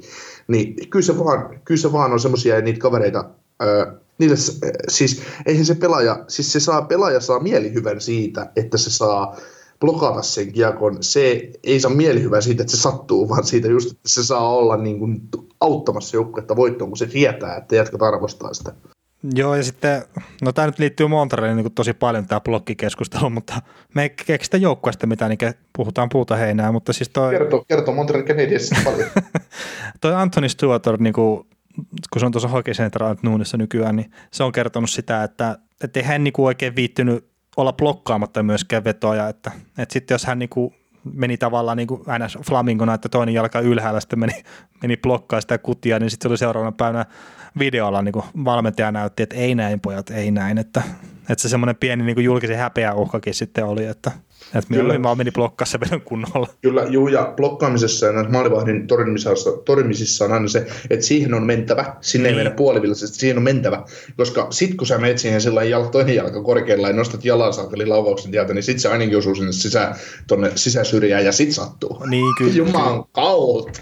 Ja siis mulla on semmoinen käsitys, että se on niin hyvä, että mitä lähemmäksi pääset myös sinne niin sitä kutia, että, että sekin on, on hyvä juttu. Mutta joo, Kyllä. Montrealla, niillä on C. Weber ja muutama muu puolustaja sitten ehkä korepelaajina. Joo, mutta jos mietitään, niin kuin, no korepelaajista tietysti maalissa Bryce, että se nyt on ihan sama kuin Kasia kakkosena on, että tietysti... He, no se Keiden Primo. Niin, no joo, mutta... Ja, mutta siis sitä pidetään niin kuin yhtenä lupaavimpina niin kuin nuorina maalivahtajana koko, mm. koko liikassa. Ja siis se on 20 kaveri, että, että silleen niin kuin tosi nuorena NHL on noussut. Astumassa sisään. Niin, ja siis kyseessä on tämä Keith Primon poika. Joo, mutta jos ajatellaan niin tulevaa, niin hei, ensi kesänä 12 varausvuoroa, ja kahdeksan näistä on neljälle ensimmäiselle kierrokselle, että mitä, tota, mitä Montreal tekee, varaako se pelaajia vai yrittääkö se vahvistaa joukkuetta deadlineilla? Niin, niin kyllä siis, siksi toi on niin, niin vaikea, että, että mit, mitä on niin just tavallaan niitä pelaajia, mitä on tarjolla? Mm, ei niin paljon. Et, et se, se, on just, että mikä on niin se Montrealin tilanne just sanotaan puolitoista kuukautta tästä eteenpäin. Mm. Et siis jos se taistelee pudotuspelipaikasta, niin joo, totta kai niiden pitää yrittää parantaa sitä jengiä. Mutta sitten heitetään vaikka tämmöinen Chris Kreider, niin ei se mun mielestä, niin kuin, ei se tee mitään eroa tuohon jengiin niin loppupeleissä. No joo, eikä sitä tule koskaan hankkimaan. No niin, no en mä sitäkään usko välttämättä, mutta... niin Gary Price tykkää siihen se No mutta mä... se ei sitten olisi hänen päälle. Mitä? Ei olisi sitten Pricein päälle. No ei sitä voi tietää. Jos menee vanhasta muistista ja suoraan päähän, saa omaa niin, ekoissa harkoissa. niin. Mutta just siis se, se, mitä toi niinku jengi vaati, vaatii tai tarvii, olisi ehkä paremmin, niin olisi se niinku oikea ykkössentteri. Ja et, et sä et niitä saa mistään muualta kuin itse kasvattamalla. Niin, näin se Ei se niinku... Siis taas mä heitän sen legendaarisen Leon Raisaittelin tähän, mutta ei se nyt ole ihan heti irrotettavissa. Ei ole, ja se ei ole ehkä ykkössentteristi kuitenkaan. No, no joo, siis okei, okay, okei. Okay. Tästäkin on itse asiassa tämä nyt ei liity taas Montrealiin, mutta tästäkin on nähnyt keskustelua, että kumpi on ketjussaan sentteri, että onko se Conor McDavid vai Leon Raisaitl. Kertaa puolustuksellisesti Raisaitl saattaa niinku pelata sentterinä, mutta sitten taas hyökkäyksessä niin McDavid on. Että miten nämä nyt taas sitten niinku ottaa. Joo, kun sä pistät McDavidin puolustavaa rooliin omassa kentässä. No se on niin hyvä siinä. niin, se voi vaan liukua nostaa mailla ottaa kiekon pois meille tuossa. Puolustaminenkin saadaan, saadaan näyttämään tosi yksinkertaiselta. Niin. Niin, ei se, ei se tarvitse olla vittujen blokkaamista. Sä voit pelata vaan kaverin ulos alueelta, niin mikä siinä, se on siinä, se riittää. Niin, ei, se pitää sen kiekon hyökkäyspäässä, niin se on semmoinen suhkot hyvä tapa puolustaa. Hyökkäys, hyökkäys on paras puolustus. Kyllä. Mm, ei se, pidät vaan kiekkoa itse loputtomiin, ei vastusta eteen maalin maalia. Joo, mutta tota, niin kyllä toi niin kuin Montreali, Montreali on, mä luulen, että Montreal tulee aika kauan olemaan tässä samassa moodissa, jos ei nyt ei jotain merkittävää. Et se täytyisi aika, siis sitä runkoa täytyisi vaan jotenkin pystyä muuttamaan kauppojen myötä tai öö, hyvän, vara, hyvä, hyvän varaustuurin myötä. Et, et, ei. Siis tuossa on, tossa on niinku ihan hyvä runko, mutta kun sieltä puuttuu kaikki käri, sieltä puuttuu se kärkiosaaminen, sieltä puuttuu se, vaikka Weber on ihan maailmanluokan kaveri niin omassa roolissa, mutta sieltä puuttuu kiekollinen puolustaja, sieltä puuttuu kiekollinen ykkössentteri, sieltä puuttuu y- yksi kiekollinen laituri. Joo, toi on vähän, ja sitten tietenkin Max Domilla loppuu sopimus nytten, niin se pitää niinku sorvaa, mm. sorvaa ja sitten onko sekään nyt kuitenkaan se ykköspelaaja niinku tuohon jengiin, että niin siis Max Domi menee samaan massaan kuin Brendan Gallagherin kumppanit, että niin. ei se niin. niinku... Ei se, siis ei se, aivan huikea ei se pelaaja, ei, ei niin, niin ole siitä kyse. Niin, niin, mutta ei se tuo mitään, ei se ole mikään difference maker tuossa joukkueessa. Kyllä, mutta hei. Mutta nyt sinne töytiin se, että Montreali, öö, no me ei oikein tiedetä, se varmaan jatkaa tasaisesti pelaamistaan. Niin, että, no mitä sä, että, siis jatkaa tasaisesti. Mä uskon, että se on niinku pudotuspelitaistelussa aika lailla sinne loppuun asti. Ihan vaan sen takia, kun se jengi on niinku identiteetiltään, mitä se on, niin ei se osaa luovuttaa. Mutta uskotko, että meneekö se pudotuspeleihin? Ei, ei tule menemään. Ei tule menemään, että, että siinä samoista sijoista taistelee parempia joukkueita. Joo. Mä itse asiassa, mä oon vastaranne kiisken, mä sanon, että se tulee menee pudotuspeleihin. Mm. Mä en tiedä, kenet ne tiputtaa sitä pois Siis silleen, että kun on just se Tampa ja esimerkiksi Panthersi. Mm. No mä heitän sulle tämmöisen listan kuin Toronto, Boston, äh, Carolina, Washington, Pittsburgh, siinä viisi joukkuet. Sitten tota, lyödään siihen tota, Tampa Bay. Tampa Bay tulee nousemaan leireihin vielä, mikäli sikäli nousee. ja tota, niin. sitten sit, tota, Columbus, äh, äh, Florida, siinä on, siinä on semmoisia, sitten Buffalo mukana vielä niissä raneissa. Niin. Et, et, ja sitten on Montreal. että siinä on niinku kymmenen joukkuetta tavalla, tavallaan vielä mukana aika hyvin. No, mä, si- mm, joo. Kun mä rupean olemaan tuon Tampan suhteen silleen vähän niin kuin luovuttanut, niin ehkä mä lasken sen ulos. Jos ne hankkii deadlineilla Tampasta Kutserov. Niin. Se on pelannut aika huonosti tämän kauden. se voisi olla irrotettavissa aika halvalla. Juu, totta kai. no ja Stamkosi varmaan myös. Niin, no Stamkos oli menossa jo herran Montrealiin. yksi niistä 2010-luvun senttereistä, mitä Montreal on yrittänyt hankkia. Sekin oli muuten hieno draama sillä aikoina.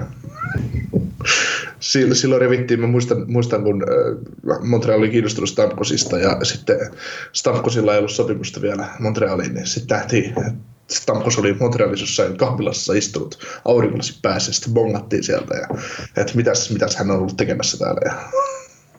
Voi voi, voi voi voi voi voi.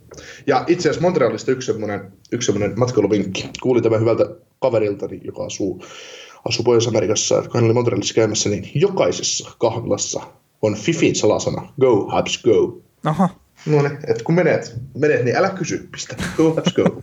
kun menet kahvilaan, niin ei, ei tarvitse Starbucksissa erikseen kysellä. No niin, tämä selvä. Tai en mä tiedä, onko se Starbucksia, mutta Tim Hortons siellä. Joo, no mutta ehkä tällä, tällä vinkillä on niin kuin hyvä lopettaa se tämän viikon podcastia. Kyllä, ja ampukaa, ampukaahan maltille raketteja. Älkää ampukaa toisen, ampukaa taivaalle. Kyllä, ja palataan ääneen seuraavan kerran sitten uudella vuosikymmenellä. Mutta nyt tämän viikon osalta niin isot kiitokset. Kiitos.